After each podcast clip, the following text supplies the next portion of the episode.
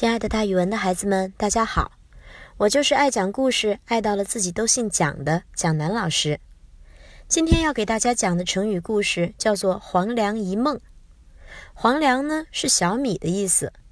这个成语故事不光和梦想有关系，还和小米煮饭也有关系。从前有个姓卢的读书人，我们就叫他卢生吧。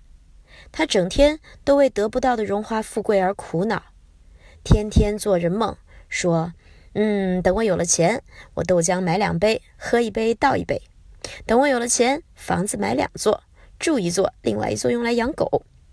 但是他这些梦想特别不切实际，也不知道目前要做什么，只是空想。有一次他去了一个邯郸的旅店，遇到了道士吕翁，就向吕翁诉说自己的贫困和苦恼。吕翁给了他一个枕头，叫他睡觉，说睡睡你就明白了。这个时候旅店的主人正在煮黄粱米饭，也就是小米饭。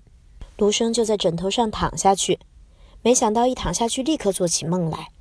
在梦里他娶了清河崔府里一位高贵而美丽的小姐，生活非常阔绰，十分体面。第二年他又考中了进士，后来步步高升，做官一直做到节度使，还当了十年的宰相，后来又受封当了燕国公。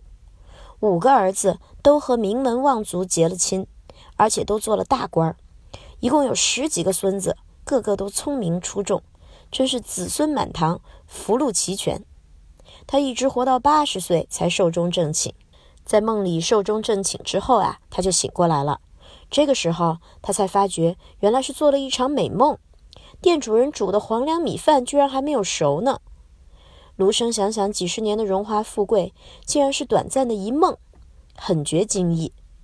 道士吕翁说，人生就是这样，要真正享受荣华富贵，必须靠自己的双手去努力，去创造，而不能靠空想，靠做梦。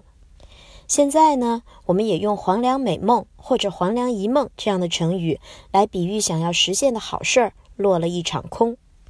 咱们可以这样造句，他规划的公司远景只是空谈而已，如果没有实际行动，成功就像是一场黄粱美梦。